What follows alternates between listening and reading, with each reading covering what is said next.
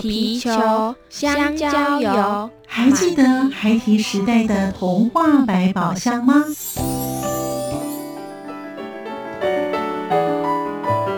我是桂文雅，世界是一本美丽的书。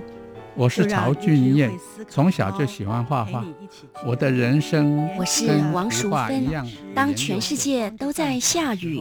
泥泞不堪，全世界我是王家珍，持续不断，好好的写。我是林世仁，创作儿童文学，让我找到自己生命中的阳光，可以探寻到生命中充满不可思议的兴奋。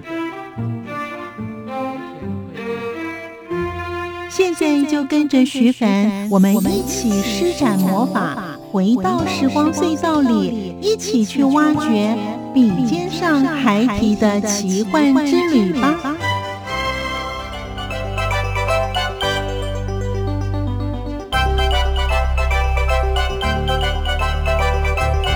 欢迎收听《笔尖上孩提的奇幻之旅》。在今天的儿童文学作家，我们一同来认识。在小学教了三十一年的李光福老师，他因为家境的因素，放弃了当运动员的梦想，转而考师专当了老师。因为需要零用钱，因此就投稿赚稿费，进而开启了他儿童文学的写作之路。李光福老师就因为每周都要写文章投稿，所以就练就了编写的功力。现在老师退休了，但是他的专长是国小国语科的教学、作文教学以及阅读教学，还有语文选手的训练。也曾经获得桃园县国语科特殊优良教师以及师铎奖。老师的作品已经有一百多本，并且行销到中国大陆、韩国、香港、新加坡等地。他的作品也获得好评，以及有新闻局优良图书、人权教育优良图书以及金鼎奖的入围等等。在今天节目当中，我们就一同来认识儿童文学作家李光福老师。欢迎收听作家私房话。我是李光福，因为从事儿童文学创作，让我更保有童心。大家一起来，声音印象馆单元。在我成长的过程中，哈，我们家常常在逃难。还有一个就是我比较细心，我是一个很细心的人。用引导的方式跟小朋友去聊生活。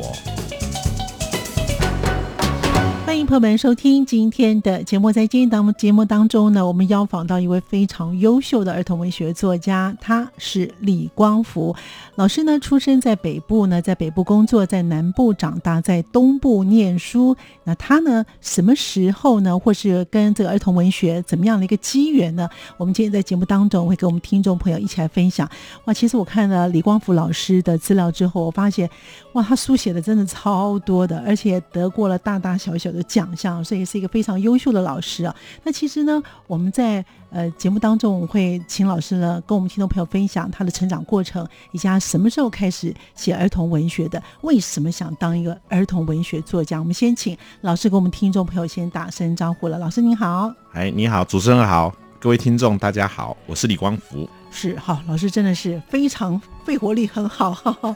好老师。那在您小的时候的成长的过程当中啊，老师没有就在你的经验或是你的记忆比较深刻的故事啊、哦，那个很多很多。那其实我我分两个来讲好了。好，第一个就是算是比较冲击性比较大的问题，就是我小学四年级的时候，爸爸就去世了，所以从小就就是在单亲家庭里面长大。那第二个是我爸爸是当初是跟着军队来到台湾的，那我算是那个外省人的第二代。那看到很多很多我爸爸他们的同事发生了一些故事，这个在我的写作的题材里面也有涉猎到了。嗯，那另外一个我要讲的就是在我成长的过程中哈，我们家常常在逃难。嗯啊，那是因为我爸爸他是在做一些工程嘛。那我们住的地方都是算蛮危险的，所以我从小就在逃水灾。躲风灾，还有在躲地震，嗯、一直到现在，台风来了我都会紧张。啊、就算台风它不会登陆台湾，只是扫过去，我都会紧张。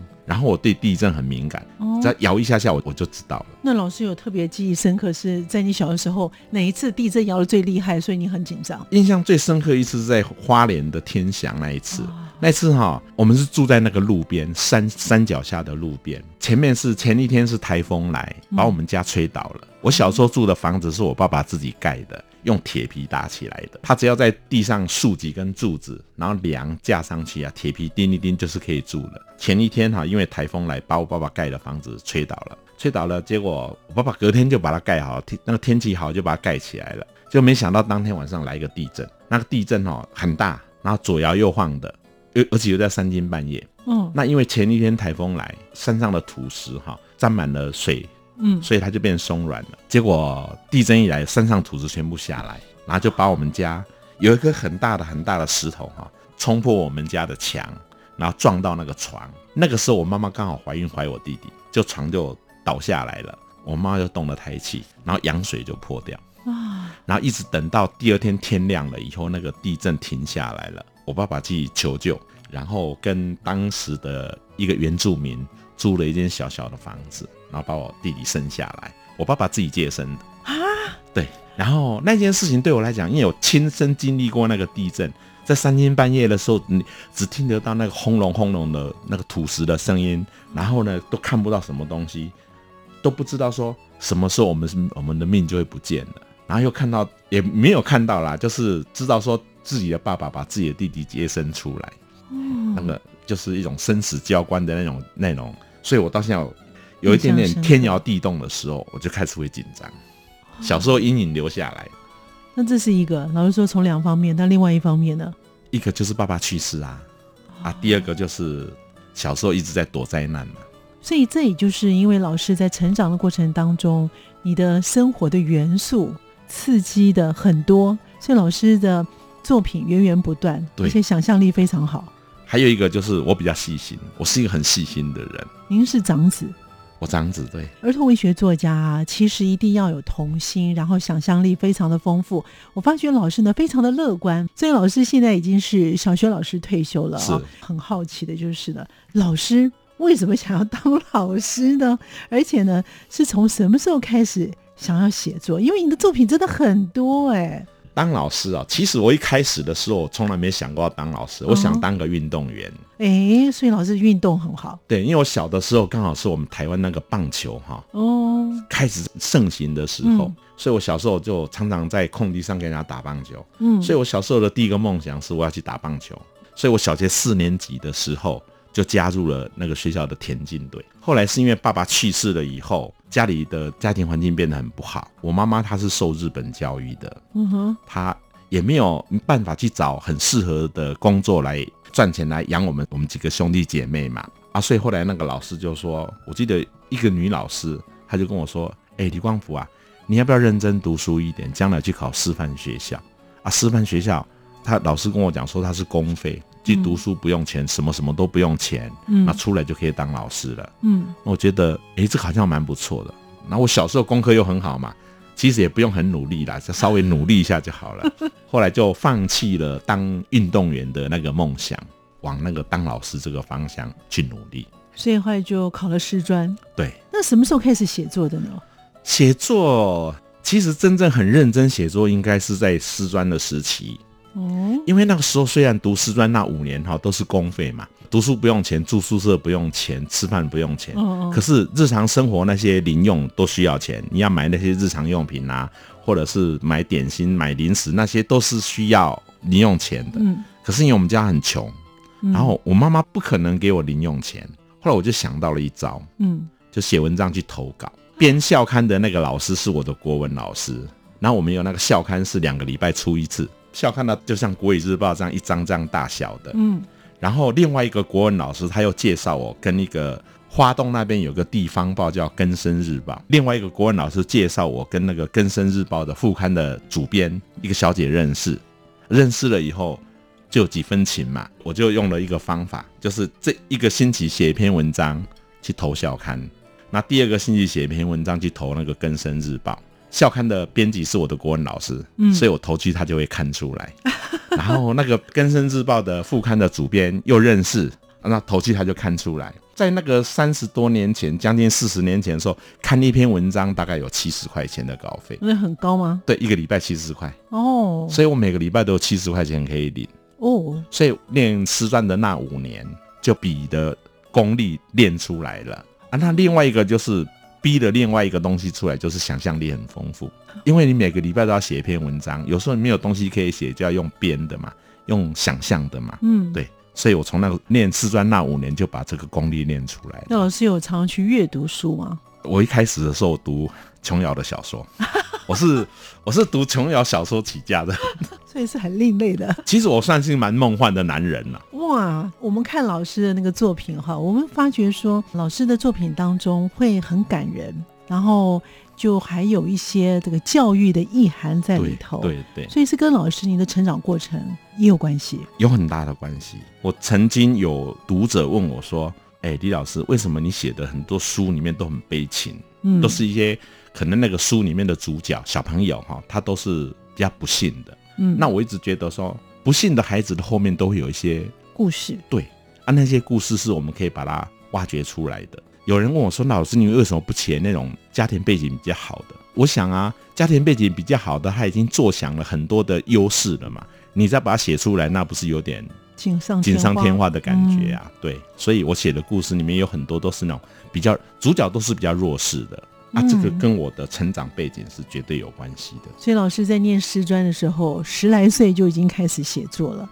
就打下了你日后成为儿童文学作家的基础。对，那老师在教书的期间啊，嗯是怎么样来加强孩子们的写作能力？其实我对那个语文教学一直很有兴趣，也一直很努力。所以我刚出来教书的前面的十六年，嗯我都教高年级，然后那些高年级孩子就被我逼着要写文章。嗯，我那时候我就规定我班上的孩子一个星期要写两篇作文，两篇两作篇文哦，，对，因为星期三下午不用上课啊，所以回家要写一篇。嗯，然后星期六以前还要读半天嘛，嗯，那星期六跟星期天要回家要写一篇。被我教过的学生，高年级的孩子是这样被我训练出来的。他们前面已经有基础了，所以我觉得说他只要多写，就跟我以前念师专的时候一样，只要多写的话，那个笔锋就会很利。我一个礼拜要改一一百多篇。以前刚刚出来教书的时候，一个班有五十多个学生啊啦，所以我一个礼拜要改一百多篇。那一百多篇是我额外叫学生写的，还有对加上学校学规校定的学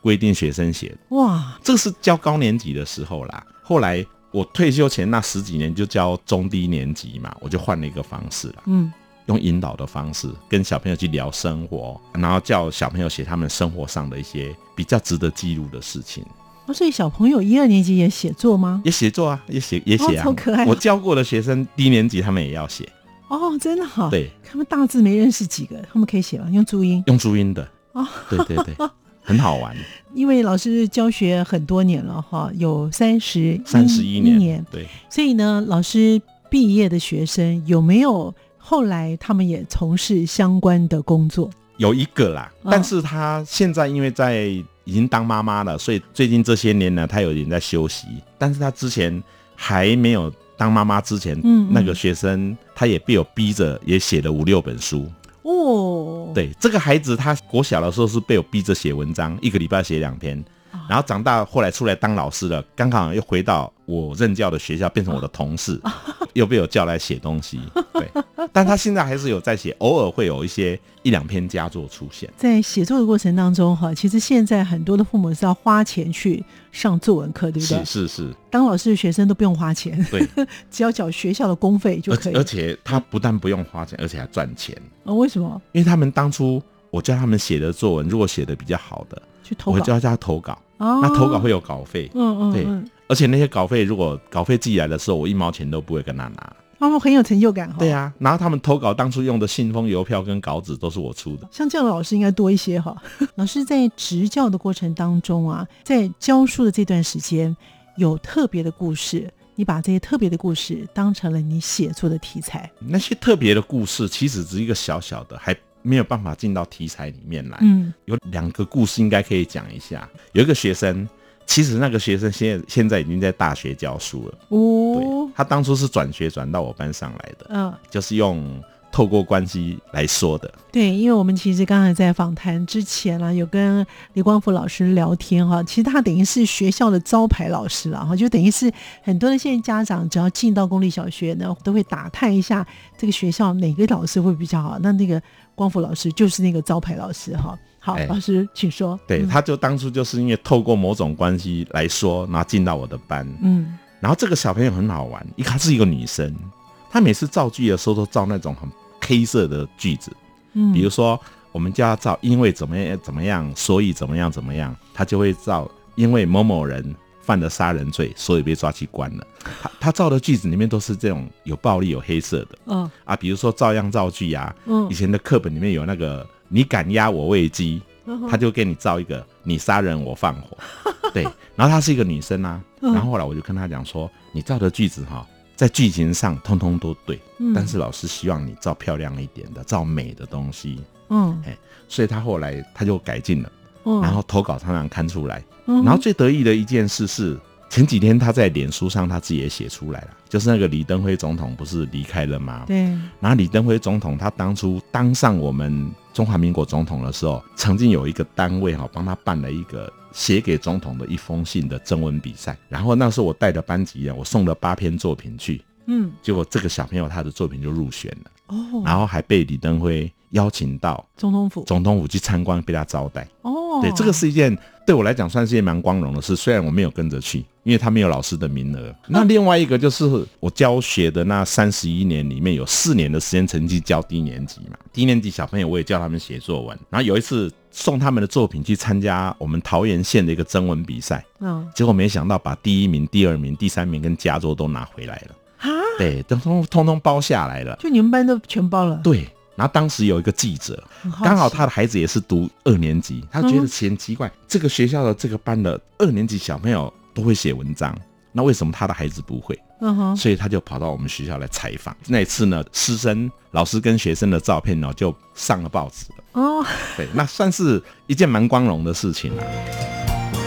是阳光，翅膀打开了世界之窗；是阳光，翅膀环绕着地球飞翔。儿童文学作家李光福老师，他的教学生涯已经有三十一年，因为他自己本身在小学四年级的时候，父亲过世了，因此他自己对于家里面环境有问题的孩子，他都会尽所能的协助他们。谭锦老师他的灵感以及他写作的方式，老师说对他比较有意义的两本书是《我的爸爸放暑假》，是有关于生命教育的书籍，虽然已经有十多年的时间，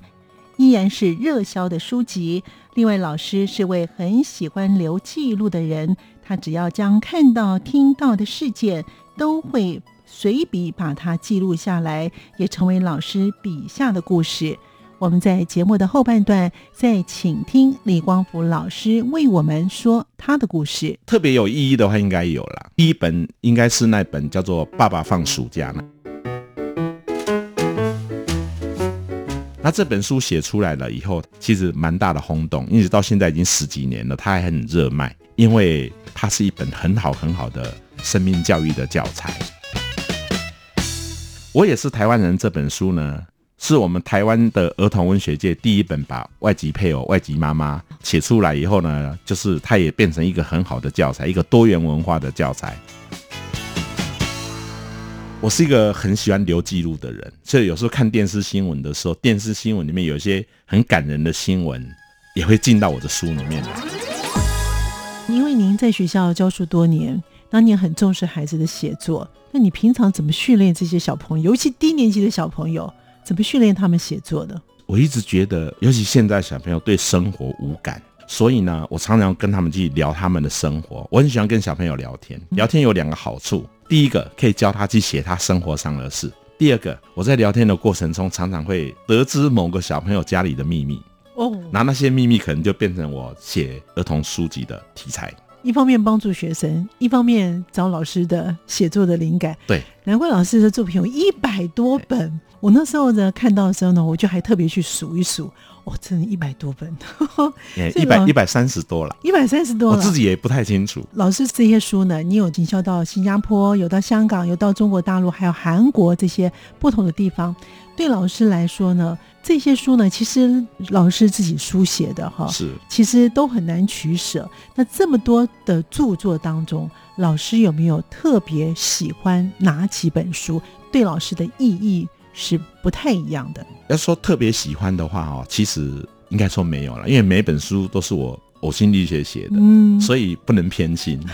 那要特别有意义的话，应该有啦。第一本应该是那本叫做《爸爸放暑假》那一本，嗯那本书应该是我写的第二本书还是第三本书嘛？嗯然后这本书其实它的来源也很也是有故事的，就是我有一个好朋友，也算是我的前辈，也算是我的贵人，就是我们桃园有一个黄登汉校长，是他引我进那个我们桃园的儿童文学界。嗯然后他退休了以后呢，他又组了一个写作会，每个月的第一个星期一的晚上会在一家咖啡厅里面，嗯一边喝咖啡一边聊写作。嗯那有一天呢，黄校长说他想写一个故事，叫做《爸爸放暑假》。嗯那故事的内容就是有一年的暑假，主角是一个小朋友，他的爸爸去世了，嗯，他想写，他那时候他说他还没有构想。然后那天喝完咖啡回家了以后，我突然想到说，黄校长的爸爸还健在，可是我的爸爸不在啦。嗯我对失去亲人有那种呕心沥血的痛嘛。嗯后来我就打电话跟校长说，我说嗯校长，那个爸爸放暑假的故事你可以不要写，让给我写。那我就告诉他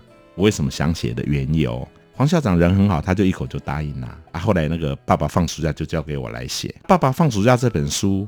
它的前半段是我虚构的啦，那后半段就是主角的爸爸得到癌症了。其实我就在写我的爸爸，因为我爸爸当初就是得癌症去世的，但是只有一部分雷同，不完全是。那这本书写出来了以后，其实蛮大的轰动，一直到现在已经十几年了，它还很热卖，因为它是一本很好很好的生命教育的教材。之前我还在开始刚刚开始接触儿童文学的时候，曾经有几位哈儿童文学界的前辈，因为我去听过演讲，他们说小朋友的阅读的教材里面尽量不要出现死亡这样的议题。嗯可是我觉得这样想法我不是很认同，嗯因为就像我，我小学四年级就爸爸就不在了，我四年级我我就要开始去面对死亡，亲人的死亡。嗯那我是觉得说，其实这种议题在现在小朋友，我们应该可以让他去提前去适应这样的议题啊，所以我就很大胆的在那本书里面写死的两个人，嗯一个是有一个叫雅雅的小女孩，嗯好、她跟这本书里面的主角是好朋友，是就雅雅也是因为得到癌症离开了。嗯那另外一个就是这个主角的爸爸，哎嗯他爸爸也是得到癌症离开了。这是第一本我觉得比较特别有意义的，我也是因为这本书才成名的。哦，对所以这本书老师对老师来讲呢是有双重的意义。，对，然后从这本书出了以后呢，我不敢再去看它，因为每次看一次都会流眼泪。我也不知道当初是怎么写的，写的很把把它写到很有感情呢、啊另外第二本比较有意义的是有一本书叫做《我也是台湾人》，这本书呢就是写外配妈妈的故事。嗯好，我也是台湾人这本书呢，是我们台湾的儿童文学界第一本把外籍配偶、外籍妈妈当做写进去题材来写的。哦，对，写出来以后呢，就是它也变成一个很好的教材，一个多元文化的教材。嗯，那么到目前为止，它还是很热卖。那这两本书对我来讲，应该说在我创作的这十几年里面呢，它应该是比较具有意义性的。哎，那我就很好奇了，哦因为老师有一百三十几本的书的著是作，，啊哎，那当老师在写作的时候，或者是你的创作的灵感，怎么会有这么多源源不断的灵感呢？老师其实哦，我写作的时候灵感只是占一小部分、哎啊我很多题材都来自我身边呐、有一些故事的题材是我自己，或者是我小时候的我身旁的一些人物。因为之前当老师嘛，所以嗯我有很多学生或者他们的家长也进到我的书里面来。嗯对，像刚才讲的，那个我也是台湾人，嗯这个主角就是我小舅子的老婆。对，因为我小舅子的老婆她就是来自于印尼。我是一个很喜欢留记录的人，所以有时候看电视新闻的时候，电视新闻里面有一些很感人的新闻，也会进到我的书里面来。哎啊，另外一个就是刚刚主持人讲的灵感了，有时候会突然不小心有一个什么想法的时候啊，那个想法就变成也是创作的来源。那这个故事就完全它就是要靠想象来了。那老师留记录的话，你会随手把你的生活的想法用笔写下来吗？会会会，我如果出门的时候，我我会带一个包包，但是我今天没带。平常出去演讲的时候会带一个包包，然后包包里面会有两支笔，一本小小的笔记本，会带小小笔记本是那比较轻啊，所以如果我如果是搭公共运输的话，像火车或高铁的时候，想到什么我会在火车上就开始记下来或者写了。然后如果不是的话，就当场先记下来。记下来的这些东西呢，可能都是日后创作的一个题材的来源。我举个例子啊，嗯，像有一次我受邀去彰化海边的一个小学校，哦，那个全校只有六十多个学生。哇，我要去之前，校长说，呃，因为母亲节快到了，嗯，所以他就希望我讲一些跟母亲有关系的。那我写了很多本书，都跟母亲有关系嘛。那天在讲的过程中，突然有个想法说，来问学生几个问题好了。第一个问题是，你觉得你的妈妈很啰嗦的小朋友举手应该很多吧啊，？就很多人举手。第二个，你觉得你的妈妈很爱对你碎碎念的举手，也很多也很多。第三个问题，你觉得你的妈妈管你管太多的举手，也很多。多，第四个问题，如果有机会把你妈妈换掉，换成一个你想要的妈妈的举手，没有了。有，尤其那个低年级的最多。 然后呢那天问完这个问题后，就就突然给我个想法，那哦，我就来写一个故事，把妈妈换掉。 对，那天演讲完以后，赶快记在我的笔记本里面嗯嗯，那回家开始构思。后来我就写了一个童话故事，叫做《定做一个妈妈》。 那故事的来源就是这样子，嗯所以我那本笔记本，我常常会会跟一些朋友讲说，其实我那本笔记本很值钱，对对，，里面有很多故事的题材在里面。藏宝图都在里头。对对对，嘿但是有个好处啦，因为那字很潦草，哦，别人也看不懂，看不懂。 对，除了你本人之外，对对对， 因为老师的作品呢，看了之后你都会很感人，像譬如说《面条西施》对啊，然后呢，还有一些都是非常励志的一些书籍，而且老师的内容真的非常多元化哦。那这些多元化，除了老师刚才讲的说，您在你的周边的生活或者是学生的题材哦，都会变成你写书的一个方向哦。那老师自己本身有没有会特别想要表达的书，或者是说，因为现在一百三十几本了，会不会有特别想要写什么样的书？对于你日后写作可能会有一个不一样的风格。其实我风格已经有开始在改变，因为我一开始是写童话故事嘛，嗯可是童话故事写一写会跟人家雷同，嗯，所以后来就改写少年小说，因为少年小说它的发挥的空间比较大，同样一个议题写法会不同。那我一开始写少年小说的时候，有写了很多校园里面的故事，嗯可是校园故事里面有很多，其实儿童文学界里面有有很多文友哈，他们已经在写了。嗯所以我我其实我最近这些年来，如果写少年小说，有比较脱离嗯校园、到社会上或者是家庭里面。哦，最近有一个想法啦，就是因为我去年底哈，妈妈离开了，妈妈又离开了。嗯那妈妈她是受日本教育的，她还健在的时候，她跟我讲了很多她小时候就是日本我们统治我们台湾的时候一些事情。然然后那些事情呢，那个时候我妈妈还是小孩子嘛，我想我用儿童文学的角度，把她告诉我的那些故事把它写出来，因为如果我不写的话，嗯她这些故事都会失传。目前有在酝酿。然后还有一个就是，我的爸爸是从大陆过来的，嗯那他在我很小的时候就去世了。我姐夫他也是从大陆过来的，然后呢，他退休的时候他也曾经回去过大陆。嗯然后爸爸还有姐夫都告诉我很多故事，嗯那我另外一个想写的就是想把一个年轻的小兵，他当初是怎么来到台湾的那个故事，把它写出来。一九四九年之后的那个故事，对啊，另外一个另外一个想写的就是，因为我姐夫他后来回大陆嘛，他有告诉我很多故事嘛。那我想说，把一个老兵他最后回家乡的所遇到的一些人地事物哈，也把它变成小说的方式把它呈现出来。因为他们人都不在了，刚好现在我会写他们讲的这些故事，如果我没有把它写出来的话，就不会有人知道。李光福老师的内容颇多，我很珍惜每一位儿童文学作家他们所阐述的故事，所以因此在下个礼拜我们继续聆听李光福儿童文学作家他的成长故事以及他编写的故事。感谢您的收听，我们下次见，拜。